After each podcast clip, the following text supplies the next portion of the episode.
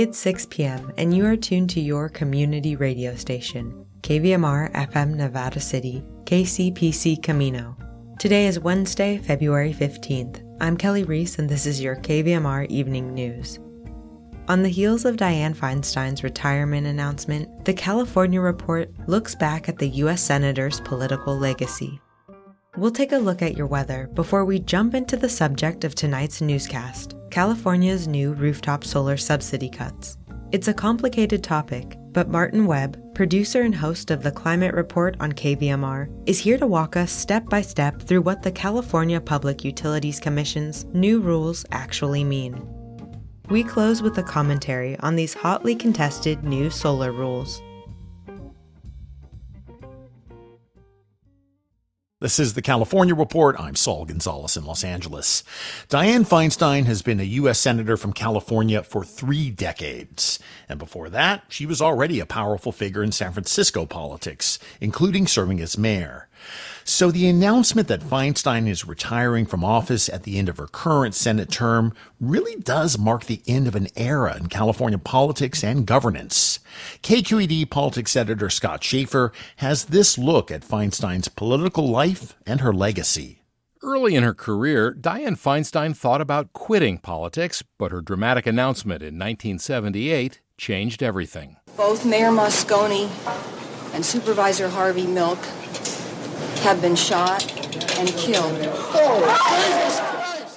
Feinstein became mayor and served for nearly a decade, governing from the center and steering the city through crises, including the AIDS epidemic, which the Reagan administration pretty much ignored.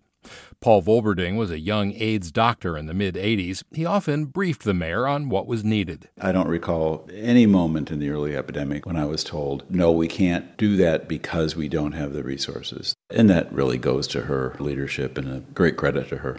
In 1990, Feinstein fell short in a run for governor, but two years later, she got elected to the U.S. Senate, becoming the first woman to serve on the Judiciary Committee, after a panel of all white men questioned Anita Hill's allegation that Clarence Thomas sexually harassed her. Feinstein became known as a workhorse, a senator who did the heavy lifting on substantive issues. Former Senator Barbara Boxer recalls that in 1994, Feinstein helped lead the charge to pass an assault weapons ban. Against all odds, she found the 60 votes to defeat a Republican filibuster. We never gave up, and she was, you know, the force behind it, without doubt. It was one of her biggest accomplishments, but getting the 60 votes required adding a sunset clause, so the law expired after 10 years and hasn't been renewed. In those early years, Boxer recalls how tough it was to get federal funding for California. When Dianne and I came into the Senate, there was an expression ABC, anybody but California. The colleagues thought that we were the, the golden state in the sense that we had no problems, right? They said, oh, you've got the entertainment industry, you've got the tech industry, you've got all the defense bases, etc. A pragmatic, no nonsense Democrat, Senator Feinstein often worked across the aisle, winning support for her causes and co sponsoring bills with Republican senators. In 2014, as the ranking Democrat on the Senate Intelligence Committee, she shepherded through a comprehensive investigation into torture of prisoners by the CIA after 9 11. Releasing this report is an important step to restore our values and show the world that we are, in fact, a just and lawful society.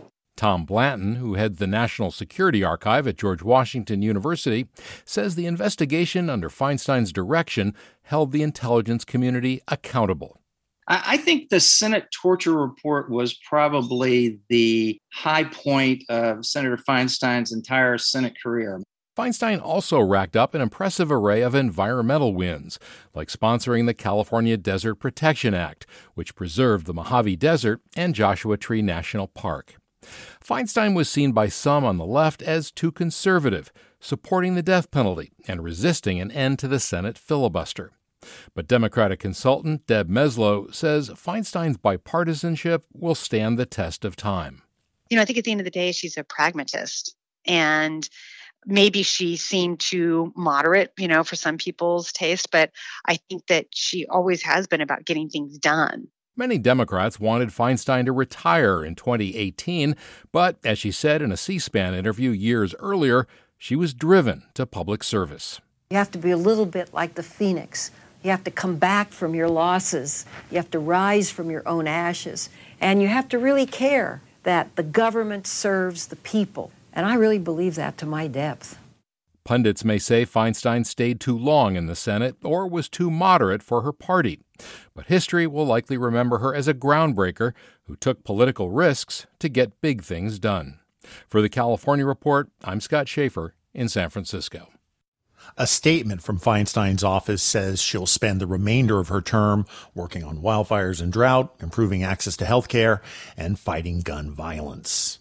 San Mateo County will set aside $750,000 to help house farm workers displaced by last month's mass shooting in Half Moon Bay.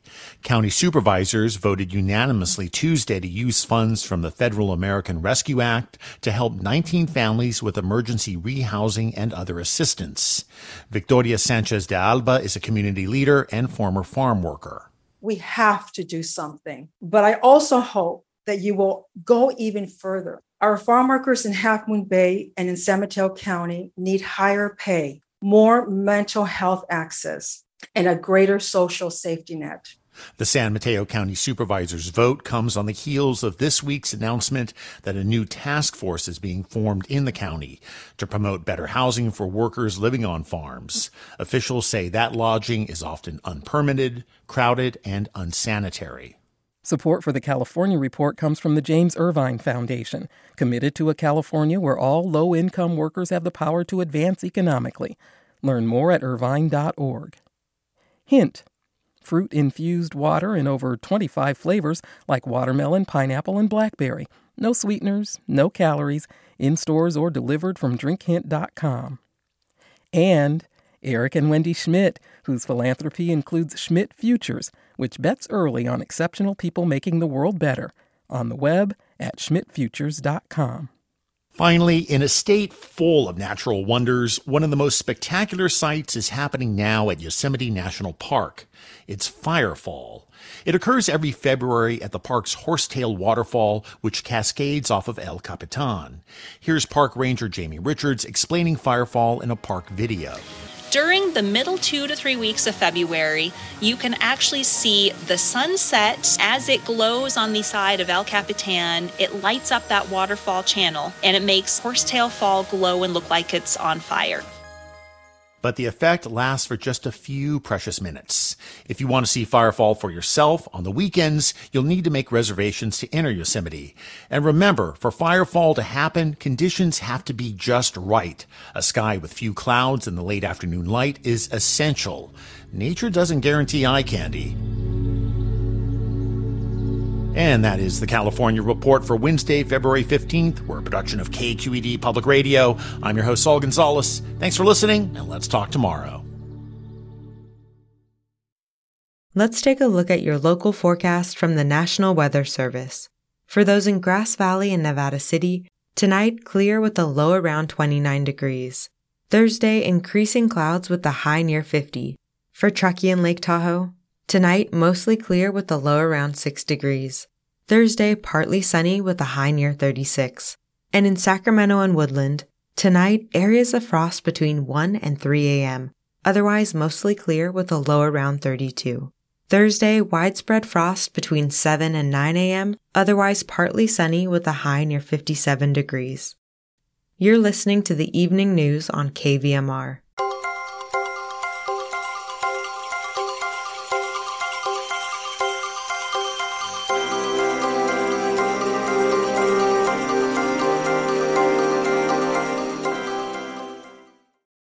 On December 15, 2022, the California Public Utilities Commission, the CPUC, passed NEM 3.0, a new solar billing plan that will change the value of solar for those connected to the grid. While current solar owners will remain under existing rules, new owners, unless grandfathered into NEM 2.0 by submitting an interconnection application by April 14th of this year, will find the economics different than today, requiring batteries with every system. KVMR's Martin Webb explains.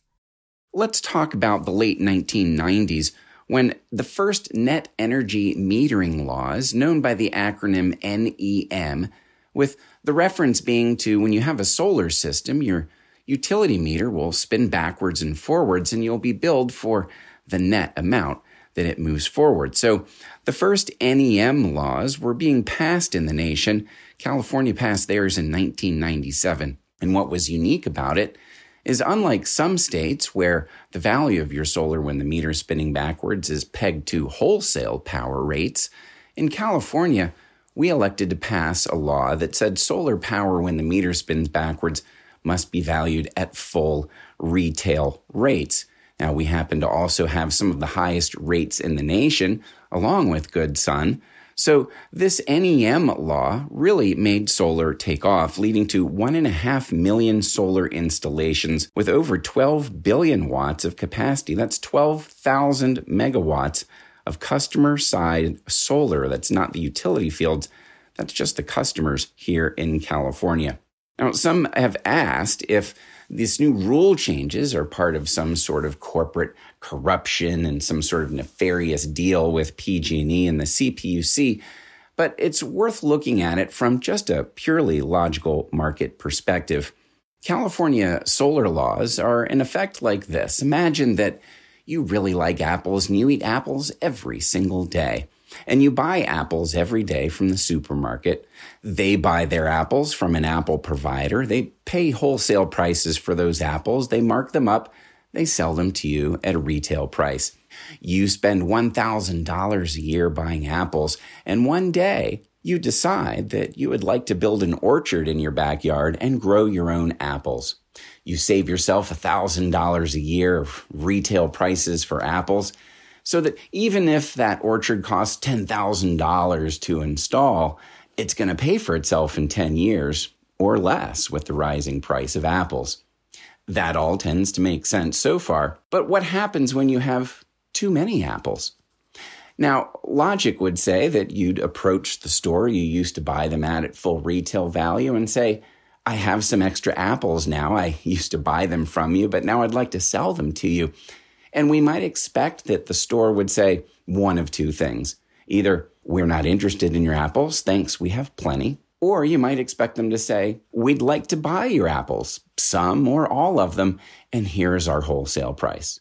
Now, in California, the solar laws say that the store not only must buy your solar apples, but they must give you full retail price for them. That, of course, would seem illogical in a normal marketplace. That's what the utilities have been fighting against. So that even though Republican and Democratic governors alike have been supporting solar, including Governor Schwarzenegger, who made it a goal to have 1 million solar installations in the state, the utilities have been fighting against this arrangement tooth and nail for a long time. In 2016, the CPUC voted to enact what was called NEM 2.0, where they did levy some new fees and make some changes that raised the minimum bill someone could achieve with solar. You can't ever have a zero bill. There are going to be some fees in order to pay for the infrastructure that handles your solar power. And in 2016, the CPUC made it very clear this is an interim decision, and in five years, we'll be back to talk about NEM 3.0.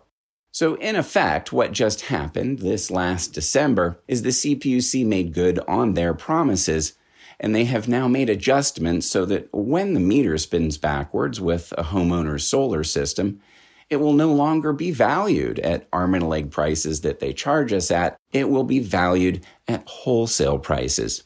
The reason for this curiously enough, is California actually has a bit too much solar during the daytime.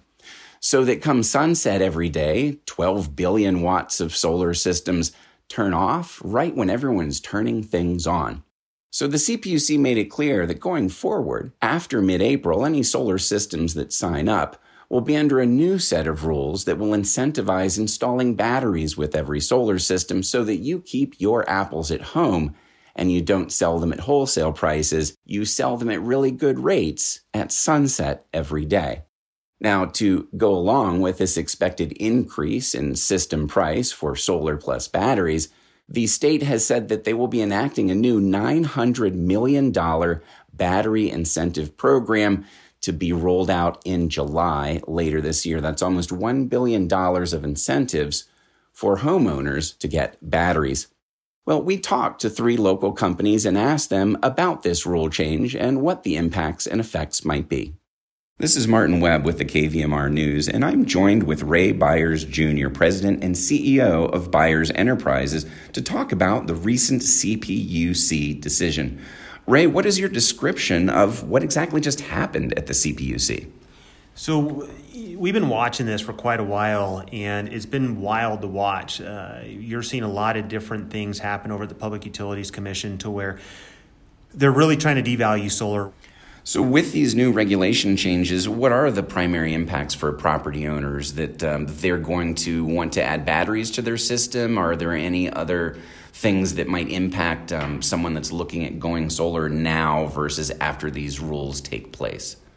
Yeah, so going solar today, uh, we, we basically have our deadline April 14th is what we're looking at, where we need to have all of our paperwork submitted to PG&E. Um, and what I mean by paperwork, we have to fill out these forms. Form A is is one of the forms that we have to have submitted to them, basically about the the new solar sized array going on the property. Um, we still do have our solar tax credit, which is a 30% federal tax credit that was extended, um, and we do see that for really the next decade. Um, so that that part's awesome. He also talked about how it may affect early adopters of older solar systems. Folks that uh, have those older solar arrays, you may want to think about updating that solar array to get you that next 20 years um, before April 14th. I'm sitting here with Brian Gardner, the president and CEO of longtime local solar contractors Sustainable Energy Group, or SEG.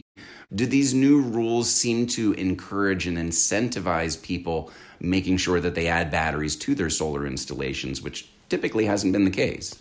The economics will shift to batteries uh, being combined with solar systems because if you can just produce your own power, and then use your own power from your own batteries on site behind the meter, you're not buying power from PG&E anymore. So where it used to be export as much as possible to the grid so you could get your credits and offset your electricity bills, now it's going to be more produce the power you need, keep it on site, store it in your batteries, and then use your batteries when the sun isn't out. I'm sitting with Sean Burr, the president and CEO of local solar contractors Pioneer Solar.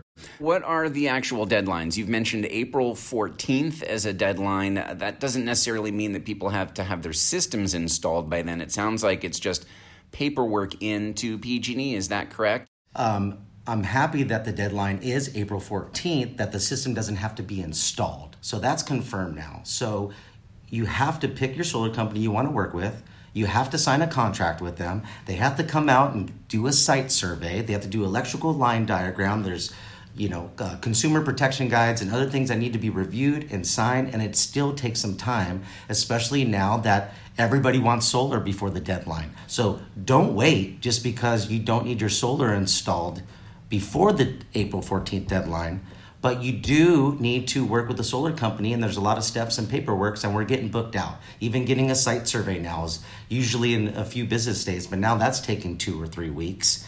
And you also need time to make a decision for yourself if solar works for you. This is martin webb for kvmr news. Martin webb is the producer and host of the climate report on kvmr which airs the second and fourth thursday of every month at 6.30 p.m Tune in on February 23rd when Martin dives further into detail about the story you just heard, including more from Martin's interviews with Ray Byers Jr., Brian Gardner, and Sean Burr. Sticking with the same subject, we close tonight with a commentary. The state's utility regulator has provoked ire from solar groups who say the decision is counterproductive to California's goal of supplying the grid with 100% clean energy by 2045. A local perspective in the commentary up next. Hi, this is Reed Hamilton speaking for the Nevada County Energy Action Plan Working Group. Have you been thinking about installing a solar system on your home or business? It's time to think fast. The California Public Utilities Commission passed new rules in late 2022 that changed the amount you'll get paid for electricity from your solar system that you send back to the grid. That will change the amount of time it takes for the solar system to pay for itself. For existing solar system owners, PG&E pays you for excess electricity from your system at the same rate they charge you for electricity. This occurs once you reach a so-called baseline usage that's calculated for your area. So in the winter, your electricity usage will probably exceed the system production, but as you move towards summer, your system will produce more power than you need, and you can get a one for one credit for that excess power. At the end of the billing year, you get a true up statement that shows whether you owe anything besides basic transmission cost charges. Under the so-called Net Energy Metering 3.0 rules recently adopted, PG&E will only pay an average of 8 cents per kilowatt hour versus 30 cents under the old system for your excess power. There will still be a 30% federal tax credit against installation costs, but solar industry experts say that the payback period for a system will go from about 4.5 years to as much as 9, depending on how the system is financed. Owners of existing systems will be grandfathered in and will not be affected by the new rules. There are also new rules regarding battery storage connected to solar. In addition to the federal tax credit, there will be new funding through the state's Self Generation Incentive Program, or SGIP, to encourage battery installations.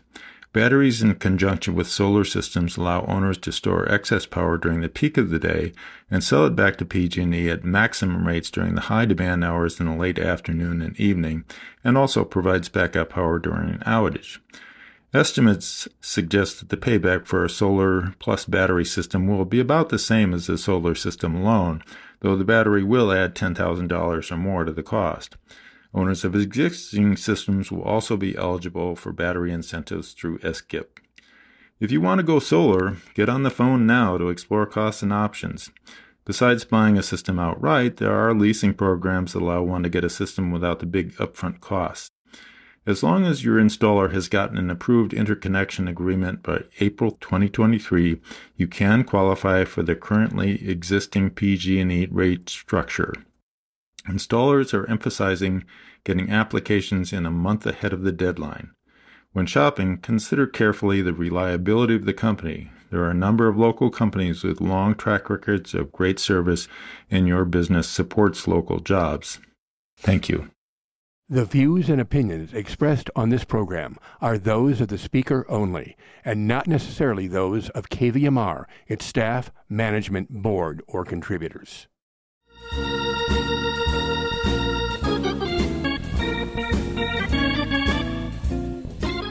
That's our newscast for February 15th, 2023. Visit us online at kvmr.org and connect with us on Facebook and Instagram.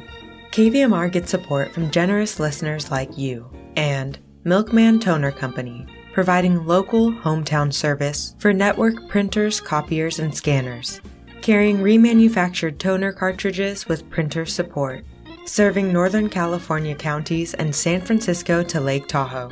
MilkmanCompany.com and Nevada County Citizens for Choice, promoting reproductive justice and equitable reproductive health care access, advocacy, education with compassionate services for women, men, and teens. Learn more at citizensforchoice.org. The KVMR Evening News is produced by KVMR News Director Claudio Mendonça. As always, thanks for tuning in. I'm Kelly Reese, signing off. Join us Thursday at 6 for another edition of the KVMR Evening News.